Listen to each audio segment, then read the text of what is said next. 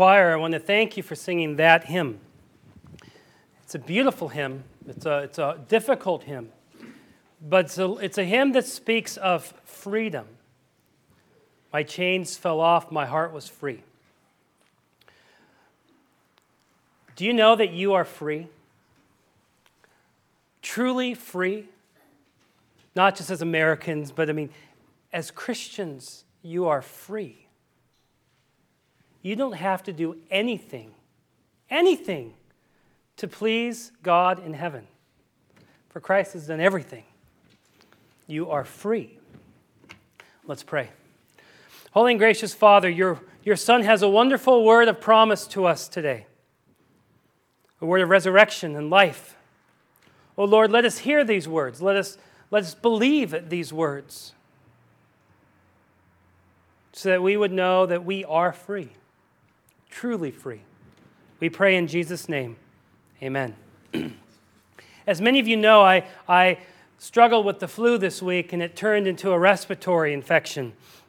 So I thank you for those um, who knew and, and prayed for me and my family. It's amazing how a sickness can slow everything down and cause you to see things that you otherwise wouldn't see. Being sick forces you to see your limitations. Sickness also forces you to see mortality. Even more, sickness makes you watch too much TV. and I don't think there's anything worse in this world than being sick and watching bad TV.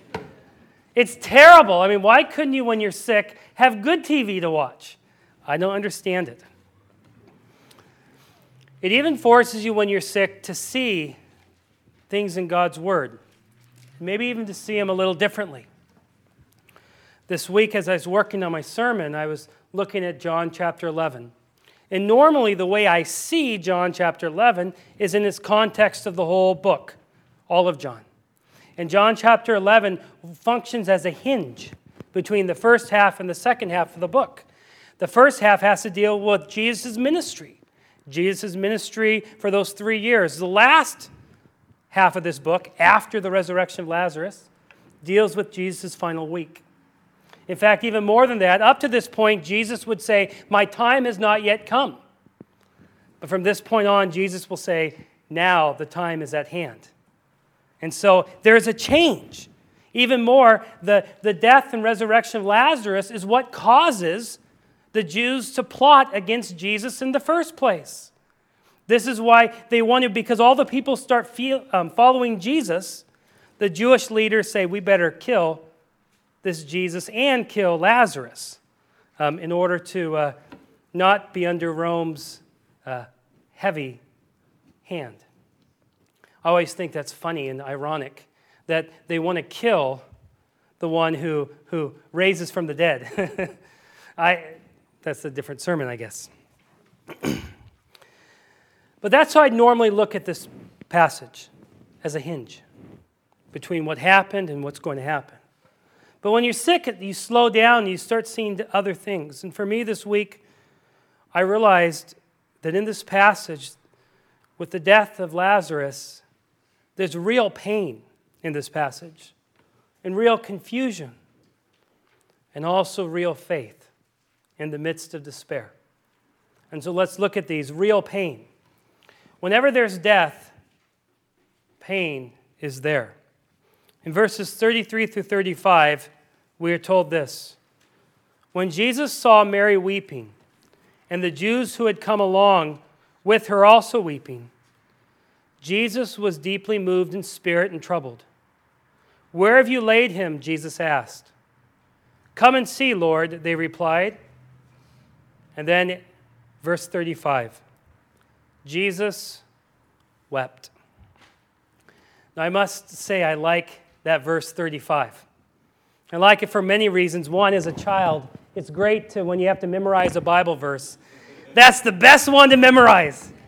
John 11, 35, Jesus wept. How many of you actually did that when you were younger? Look at that. See, you all know you did that to get the little star on the board. Jesus wept.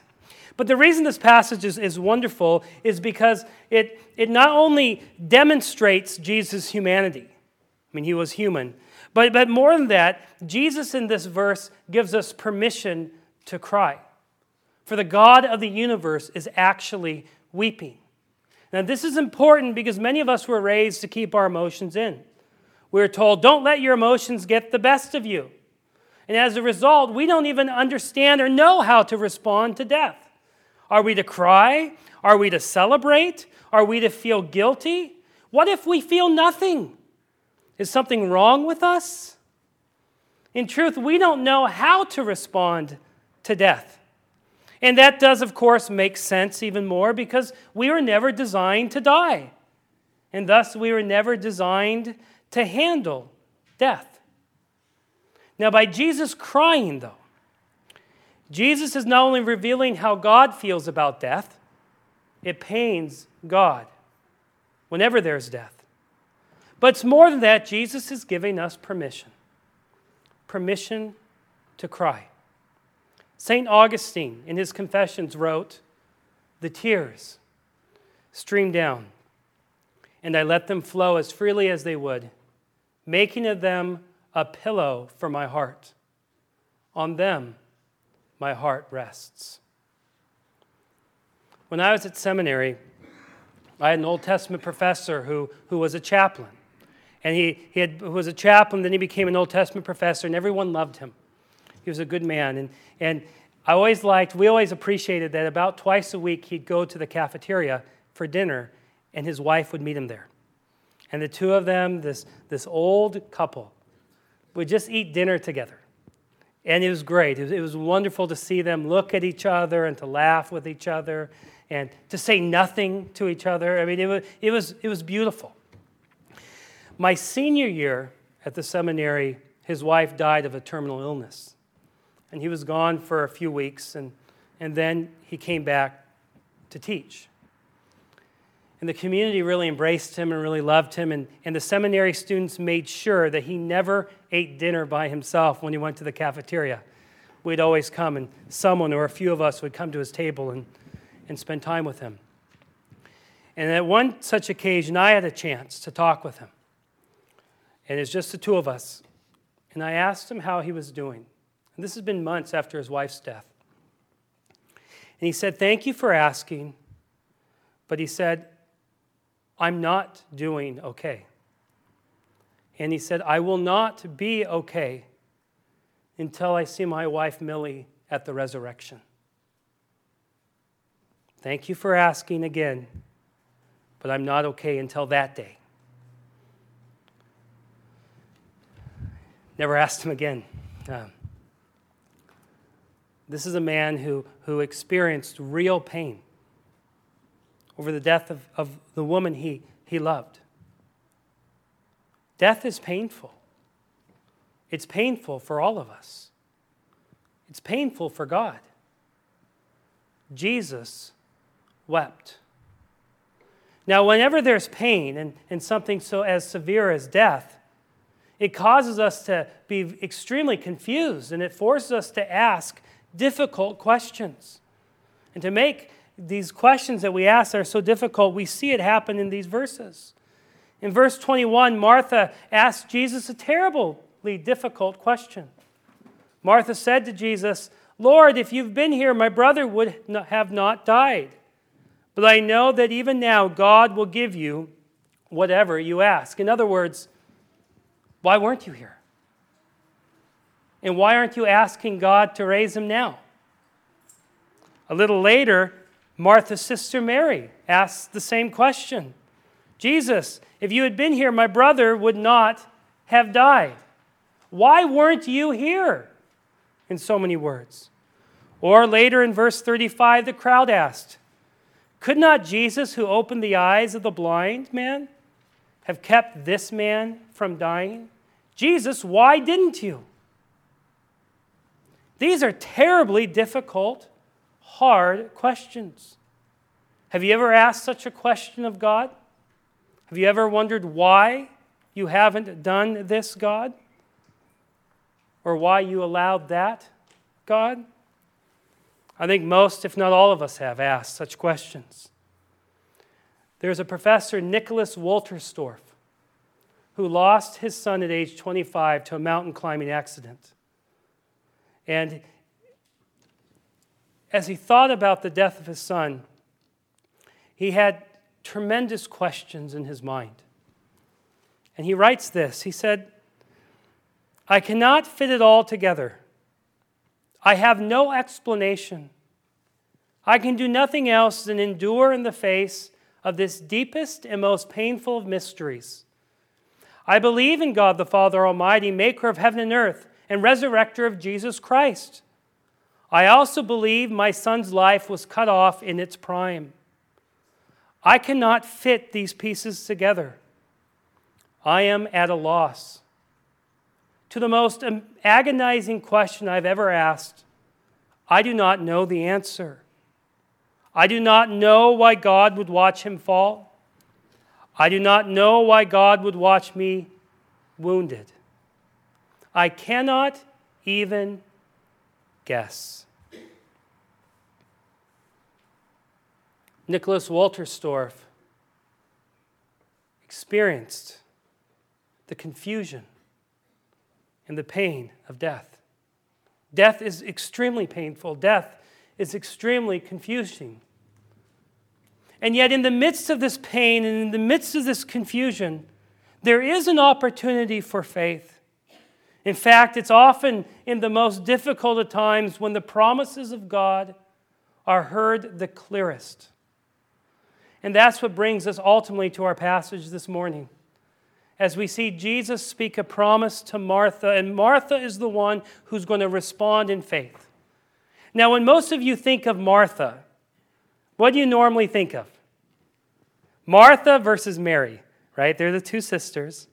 And Martha is what? She's the busy one, the busybody. And Martha and Mary was the one who sat at the feet of Jesus. And for anyone who's the Martha type who likes to work, you sit there and you look at those Marys and you go, You lazy person, you. Maybe I'm the only one who thinks that way. I don't know. But Mary's the one who's the woman of faith always, not Martha. But in this passage, Martha gets her revenge. Martha's the one who is the woman of faith in this passage. It's not Mary, it's Martha. And Martha's the one who's going to be able to, to say this wonderful proclamation that Jesus is the Messiah, the Son of God. Now, listen to what happens, verses 20 through um, 27. When Martha heard that Jesus was coming, she went out to meet him, but Mary stayed at home. And of course, Mary would. She's lazy. We know that already. Anyway, we'll keep going. Lord, Martha said to Jesus, if you had been here, my brother would not have died. But I know that even now God will give you whatever you ask. Jesus said to her, Your brother will rise again. Martha answered, I know he will rise again in the resurrection at the last day. Jesus said to her, I am the resurrection and the life. He who believes in me will live even though he dies, and whoever lives and believes in me will never die. Do you believe this? Yes, Lord she told him, I believe that you are the Christ, the Son of God, who was to come into the world. Now, what's important about this exchange is that Martha is still filled with pain. Her brother hasn't been raised from the dead. She's still filled with confusion. She doesn't get an answer to her, her questions. But for some reason, this woman, filled with pain, filled with confusion, can still make the proclamation that Jesus is the Messiah, the Son of God, who was sent from the Father. And you have to understand in the Gospel of John, the hero of any passage is the one who can actually say, you know, I believe. I, I believe in, in that Christ or Jesus is the Son of Man. I believe he is the Son of God. So Martha is the person that we want to be. I mean, that's how it works in this passage. She's the one who's, who gets it. And so the question for us is how? How can she get it? She didn't get an answer to her question. Lazarus hasn't been raised from the dead yet. How is she getting it? Well, we have to understand that Jesus, in the midst of her pain, speaks a wonderful promise to her. And the promise is this I am the resurrection and the life. Now, every word is important here. I am. In Greek, ego eimi. In, the, in Hebrew, it's Yahweh. Ego eimi is the name for God. And so, in other words, Jesus is saying, Martha, the person who's standing before you isn't just mere Jesus, it's ego eimi. It's God Almighty. God is in front of you at this time. And so that's how Jesus begins. Next, he says, Ego eimi, I am the resurrection. You have to understand that the resurrection means, right, that which happens at the end, the last day, when the dead are raised. Now, in Jesus' day, um, people believed in the resurrection. Martha believed in the resurrection. But in Jesus' day, people believed that the way the resurrection happened was if you were obedient to the law, then God would raise you. If you, fulfill, if you were faithful, God would raise you. If you were not faithful, not obedient, well, God might raise you, but you better bring ice cubes because he's going to send you somewhere else, type of idea. A contemporary of Jesus even wrote this. He said, A man has obtained a good reputation, he has something of value. But if he has gained for himself the words of the law, he has gained for himself life in the world to come. In other words, again, if you are obedient to the law, then you will be raised from the dead for eternity. You know, things haven't changed much in our day. People think the same way. Now, you don't have to be obedient to the law, that's, that's too hard. People in our day basically say if you're a good person, then you're going to go to heaven. And if you're not so good, well, then you're going somewhere else. Now, it's always funny when people make these claims because I always think, well, how good is good? I mean, do you have to be really good or just better than your neighbor? And I always like that one better than your neighbor because if you live with my neighbors, you know, I'm going the express route compared to my neighbors, right? Is there a sliding scale of goodness? You know, you were disadvantaged as a child, so you only have to be this good. You, you grow up with Pastor Russ as a neighbor, so you have to only be that good. I mean, how in the world does this good work? You know, it, it's, a, it's a ludicrous statement because there's no, there's no certainty with it. You're stuck in fancy land trying to decide what level is good or not. It doesn't make any sense. When Jesus says, I'm the resurrection, he's saying to Martha, Martha, Lazarus is not going to be raised from the dead because he was obedient to the law. Martha, Lazarus is going to be raised from the dead because I love him. Because I love him. How different is that? What would you rather stand before God based upon? Your works or God's love for you in Christ?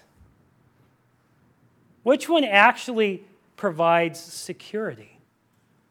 Which one actually offers a real hope? Your obedience or God's love? Amen. Of course, it's God's love. And that's what Jesus is saying to Martha Martha, I am. God is the resurrection. And guess what? I loved Lazarus. You better believe I'm going to raise him. Let that be your hope, not in how good he was. The hymn that we're going to sing after the sermon goes In Christ alone my hope is found. He is my light, my strength, my song, this cornerstone, this solid ground firm through the fiercest drought and storm. What heights of love, what depths of peace, when fears are stilled, when striving cease, my comforter, my all in all. Here in the love of Christ I stand. Not in here in the love of my obedience or I stand, it's here in the love of Christ. So Jesus begins I am the resurrection. Martha, I am the source of resurrection. But then he goes further. He says, Not only am I the resurrection, I am the life. That doesn't refer to the end day, that refers to the here and now. With these words, Jesus wants us to understand that our life, our real life, our life with God, The source of that life isn't found in my obedience, but again, it's found in God. And this is important because just last night I went over to someone's house to drop off a cooler. And there's this couple in back, and, and they were drinking beer, and, and this, this girl said, Oh, I can't drink any beer. I've given it up for Lent. And I said, Well, then I'll take it for you. you make a statement like that, I'm going to take it. And then I said to her, I said, I said, Why are you giving up beer for Lent? And she said, Well, because I want to get right with God. And I said to her, I said, So, so not drinking beer makes you right with God. I go, I wanted to say, Give me a scripture passage, please. How God's going to smile down on heaven based on not drinking beer. But I didn't. I just simply asked her, I said, then why did Jesus have to die? If you're getting right with God is based on not drinking beer, then why did Jesus have to die on the cross? Is, is your not drinking beer the source of your life? Or is Christ's death the source of your life? You can't have it both ways. Whatever you lift up, you diminish the other one. I don't know if I'll ever see this person again. I mean, it's my first meeting with this person. I don't know if I'll ever see her again. I hope I do. Because which one are you going to have as the source of your life? Your obedience or Christ's? May it always be Christ. May it only be Christ. In fact, the life that Christ offers is what the Apostle Paul speaks about when he says, But, but if Christ is in you, your body is dead because of sin, yet your spirit is alive because of righteousness. And the spirit of him who raised Jesus from the dead is living in you. He who raised Christ from the dead will also give life to your mortal bodies through his spirit who lives in you. Like the resurrection, Jesus is the source of our life. And we know this because of the prologue of John. In the beginning was the Word, and the Word was with God, and the Word was God. He was, he was with God in the beginning. Through him all things were made. Without him nothing was made that has been made. In him was life. In Christ was life, and the life was the light of men. Christ is the source of your life. Christ is the source of your resurrection. To, to Martha, who's filled with confusion and still filled with pain, who hasn't seen her, her brother raised from the dead yet, God Almighty comes down to her and makes a promise. Ego eimi, the resurrection. I am the resurrection and the life. Martha, do you believe? Yes, Lord, I believe. And how could she not? For she heard a promise spoken to her by her friend, her Lord, and her God. And she believed. And so, my question for you this morning is do you believe? Do you believe that God Almighty put on flesh, came down among you, and said, I am the resurrection and the life? I am the source of your resurrection, the source of your life. Do you believe this? Oh, I pray that you do. God is a wonderful Father who loves to give good gifts. He gives and gives good promises. And He's spoken this promise to you. Do you believe? Oh, believe. I can't say it enough. It's like, you're free in Christ. I want to jump over this thing and say, believe it, believe it, believe it, because God has spoken it. It's a real promise. It's not Russ who's speaking it. It's not man who makes this up. It's God Almighty who comes down and could say anything. He could say, You are sinners and I want to wipe you out. That's not what he says. He doesn't come down and say, You know what? You guys have betrayed me. I'm going to betray you. He's, he doesn't come down and say, You've broken the covenant. I'm going to break you.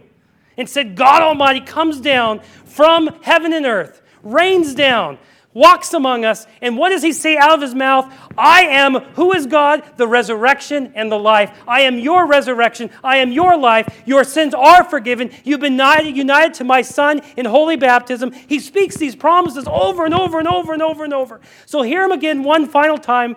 I'll probably say it twice, but hear Jesus say again I am the resurrection and the life. I am the resurrection and the life. I am the resurrection and the life. I am your resurrection and your life. I am the resurrection, Jesus says, not only to Martha, but to you on this day. I am the resurrection and the life, your life. In Jesus' name.